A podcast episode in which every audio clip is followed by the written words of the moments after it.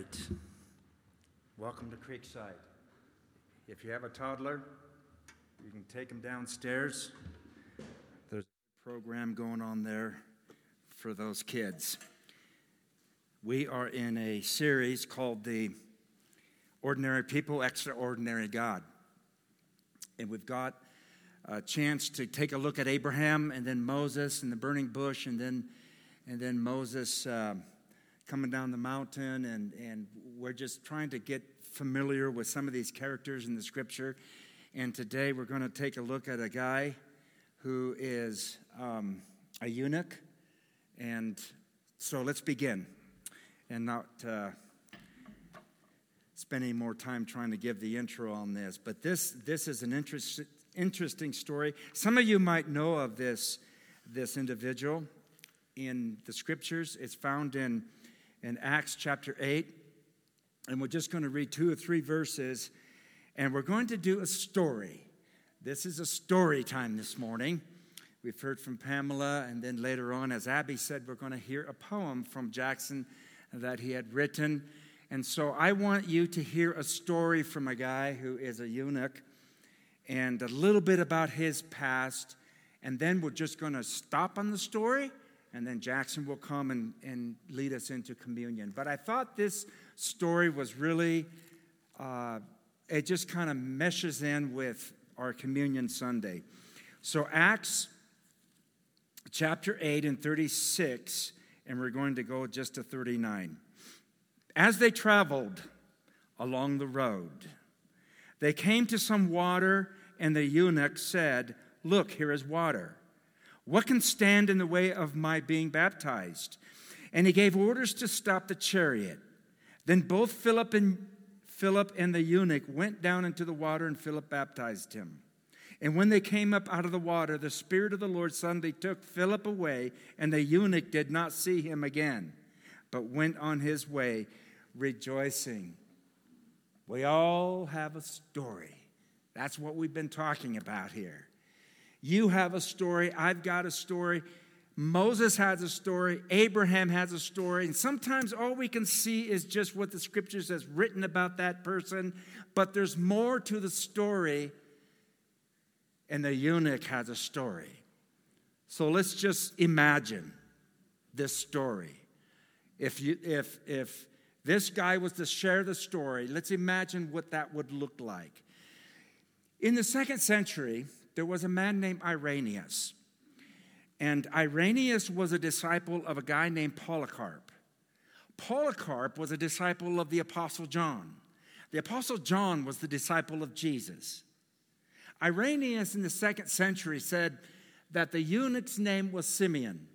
So what we're going to do, we're going to call this guy Simeon, or I may just call him the young eunuch, okay? So with that being understood, we see that Simeon was an Ethiopian. He was born in Ethiopia. He was a black African. He was a Gentile. And perhaps, very probability that he was from a family of slaves. And so here he was, and perhaps at the age of maybe 7 or 8, he was taken away from his family. And he was brought to the palace, and he was never to see his family ever again at that young age. And so just by me describing what he has done, you can see the trauma already of just never being able to see his family again. And the first thing that happened to this young boy was that he was castrated. In other words, he was a eunuch. And they would do this to young boys born from slave families, because eunuchs were used as servants and guards in the women quarters of the palace. And this would take place in Asia, as well as Africa, as well as the Middle East. This was known in those countries, and this is what they would do. And once again, let's go back into Simeon's life. The trauma he faced at the age of 7 or 8. The things that he endured. taken away from the family, wounded in such a way in his sexuality, living in a foreign environment, deeply hurt, deeply wounded. And there he was. Over the years, Simeon must have been faithful, because it says in the book of Acts here that he was from the high, he was an officer in the high court. In other words, he was a treasurer, from what Acts is telling us. And so if he was a treasurer, he was trusted. He was loyal. And they would utilize eunuchs this way, because a eunuch would have no family. He was taken away from his family. They were unable to have a family. And they were a kind of people who would not be trying to form their own dynasty. And so the rulers of their empire, the rulers of their kingdom, would trust the eunuchs because they had nothing to gain. This is where they were. And so that's why they put him into these high positions. And so Simeon the eunuch, he was loyal, but he was alone. He was trusted, but he didn't have a home. He lived in the palace, but nowhere to belong. And this is his life. This is the young boy's life. So at one time in his life, he became interested. I don't know what age. And so he says, I was interested in the religion of the Jews, especially the fact that they believed in one God.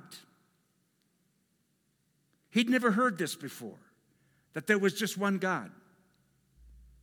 Because he comes from a culture where there were many gods. And so this intrigued him about this God of the Jews. And so he started to read the scriptures. Simeon was highly educated because he was brought to the palace, and there he was educated. He learned how to read. And most people in that culture could not read. Simeon could read. Simeon the eunuch. And so he picked up the scriptures. He wanted to understand more about this God, because there's something that resonated inside of him, and he wanted to learn more. And so he started to read in Genesis, and he read about this God who created the world, and that this God said it was good. And he thought, wow, this is a God who created a good world. And he began to read about Abraham and how God revealed himself to Abraham. And he sends Abraham on a long journey. And he says, this is interesting. The curiosity in Simeon began to grow. And he says, man, this is so interesting. And it seems like this God just has a love that I've been looking for all my life. But he continues to read. And he comes to the book of Exodus. And he gets shocked by the fact that this God chooses a nation of slaves to be his own people. And he says, this is weird. This never happens with the gods of my culture. This God seems to be turning everything upside down. He chooses the lowest. He chooses the least. He chooses a nation of slaves to be his own. This is all upside down from what I understand about the gods of my land. So this causes him to even be drawn more. And so he wants to worship this God, and he prays to this God. And he wants to go all in with this God. He wants to be totally committed. But he can't. Because as he continues to read, he comes into this book called Deuteronomy. And the 23rd chapter of Deuteronomy, he reads this. No man who has been emasculated will be admitted into the assembly of Yahweh. his hopes disappointed, his dreams of maybe this God can welcome me and I am enough. And then he reads, if you are a eunuch, you are not admitted into the congregation of Yahweh. Again, excluded. And he can worship from afar. He can worship as a foreigner. He can worship as an outsider, but he cannot be admitted into the congregation of Yahweh. He's excluded. He's loyal, but he's alone. He's trusted, but he doesn't have a home. He lives in the palace, but nowhere to belong. And once again, he experiences that with this God of whom he wished and was hoping he would be invited and included. So he continues to read into the history of Israel. He comes to read Judges, and he reads Samuel, and he reads Kings. And then he gets into the prophets, and he reads Isaiah. And towards the end of Isaiah, he begins to read. He comes across Isaiah's vision, a prophecy concerning the temple. And he reads this. And it says in Isaiah 56, I'm just going to paraphrase, and I'm going to highlight just the high points so that it parallels with the story that I'm trying to tell you. But he will read this, and I'm going to paraphrase it from the Message. So let's go ahead and go to that. This is what he reads. Make sure no outsider who now follows God ever has occasion to say, God put me in second class. I don't belong. Isn't that true for all of us? May no one say, God put me in second class.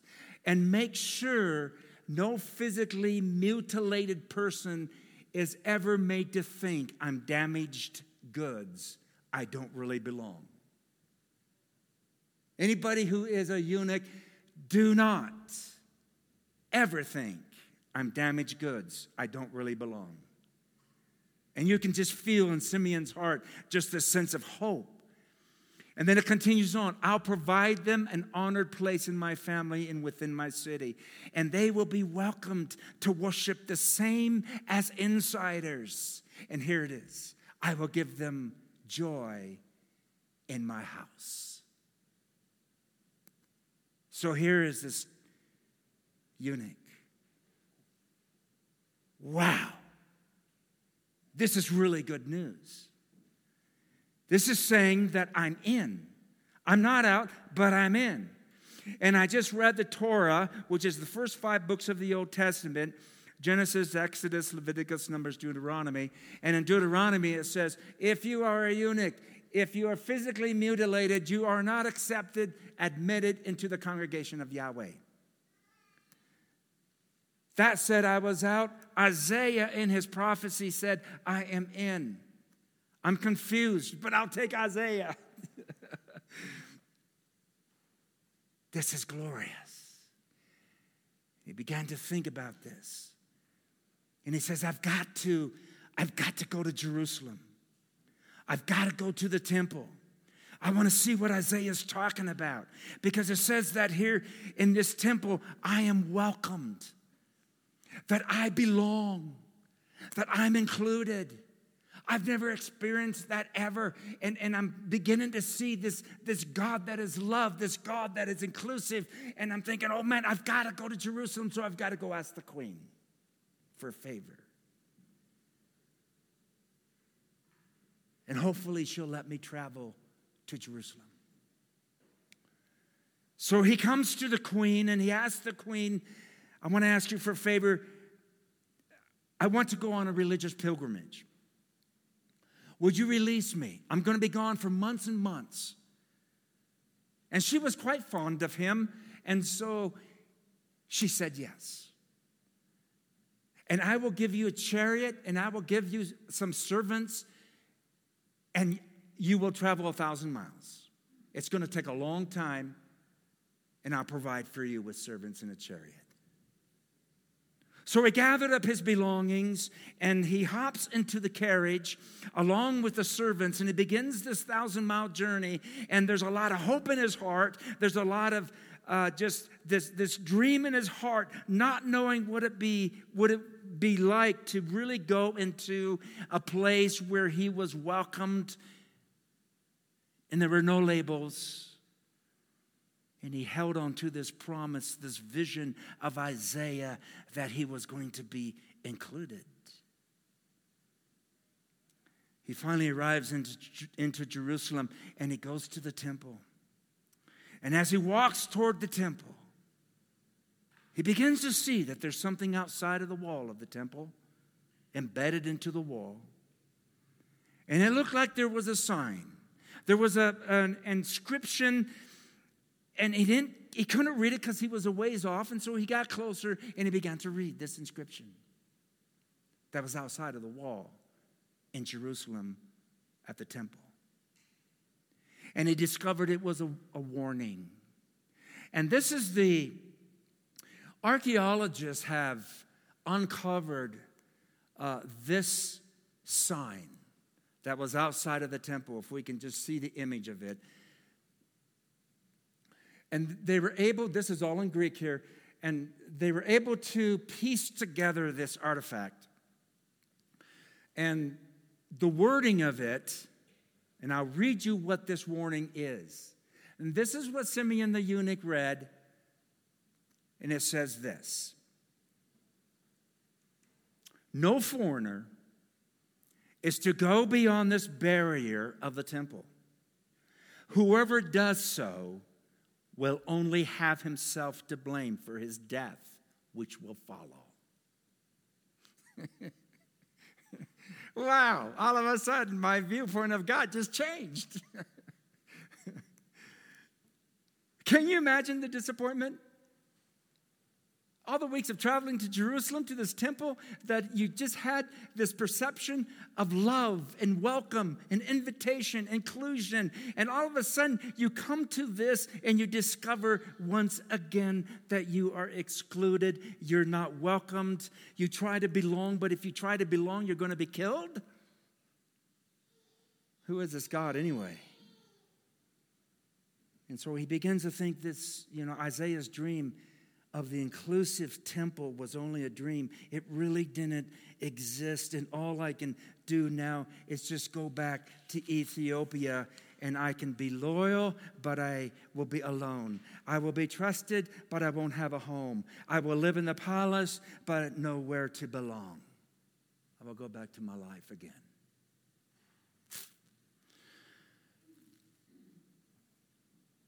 So he heads back, jumps into his carriage with his servants. And he's rolling down the road of Gaza. And as he is going, there's a guy that approaches him who's been spoken of by the Holy Spirit to come and talk to this guy in the chariot. And here is Simeon, the eunuch, reading from Isaiah still. And he's having a lot of questions. He's reading about this man who was humiliated, this man who was excluded, this man who was executed. And Isaiah calls him the suffering servant. And he's saying, who is this? It says that he was like a sheep that was led to the slaughter. Who was he anyways? Because I have so much in common with this guy who felt he was so excluded, and that's how I feel. And so as he was in his chariot, Philip comes, and he says, you understand what you're reading? And he says, how can I? I can't figure it out. I need someone to explain it for me. Who is Isaiah talking about anyways? I want to meet this person who I know already resonates inside my heart. He's already included me. I just feel welcomed by him. He has the same experience that I went through. Who is this guy? And I can just imagine Philip's face begin to smile. And he says he's talking about Jesus of Nazareth, born of a virgin, preached good news, reached out to the sick, healed the sick. And he also went to the temple. And in the temple of Jerusalem, he did not like the mindset of those who were running the temple and the exclusiveness that was happening into the temple. And so what he did, he turned the tables over, and Simeon said, I understand that. Because I understood that I was welcomed in the prophecy of Isaiah, but as soon as I got there, I was not welcomed. I was not included. I couldn't even enter in, or I'd be killed. Philip says, just hold on here now. Jesus was also excluded as well. He was arrested. He was condemned. He was crucified. And on the third day, he rose again. And it says in the scripture here that he told him the good news. He bathed in who Jesus was and the purpose of the cross and the resurrection. And that Simeon the eunuch was included in this. And he says, there is now a new temple. It's not built of stone, but of people, living stones. You are now the temple of God. And a eunuch, perhaps he was saying, because this has been all of his life, well, what's going to prevent me from going all in? Because every time I tried to go all in with this God who I felt welcomed me, there was always something that prevented. Either I wasn't good enough, or because I was a eunuch, or because whatever.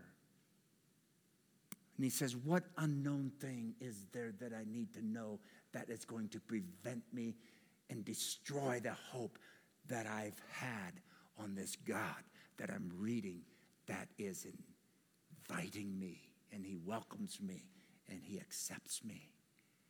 And Philip says, there's nothing. And the eunuch said, then that's the Jesus I believe in. Acts 8:39. When they came up out of the water, the Spirit of the Lord suddenly took Philip away, and the eunuch did not see him again, but went on his way rejoicing. He never saw Philip again after that. He just went away. And the prophecy of Isaiah, when it says that he went away rejoicing, that's what he read in Isaiah, that you will be welcomed, you will be embraced, you will be accepted. And Isaiah said, I will fill them with joy in my house. Remember reading that? I will fill them with joy in my house. And the house is not the temple. The house is Jesus. Philip, or Simeon, saw it for the first time. The house is not Creekside. The house is Jesus. Where you're included, where you're welcomed. He found a place where he belonged. He found a home, finally. He found something which brought contentment and acceptance, something he's never really felt before. And it says that he was the first Gentile to follow Christ. He was the ultimate outsider, excluded because of his ethnicity, excluded. He was wounded in his sexuality, never belonged, never had a place he called home. And then he goes back to Ethiopia. And as tradition says, he became a great teacher and preacher in that country, teaching, giving the story of how he felt so excluded and how he was welcomed by this Christ. And he never gave up teaching that.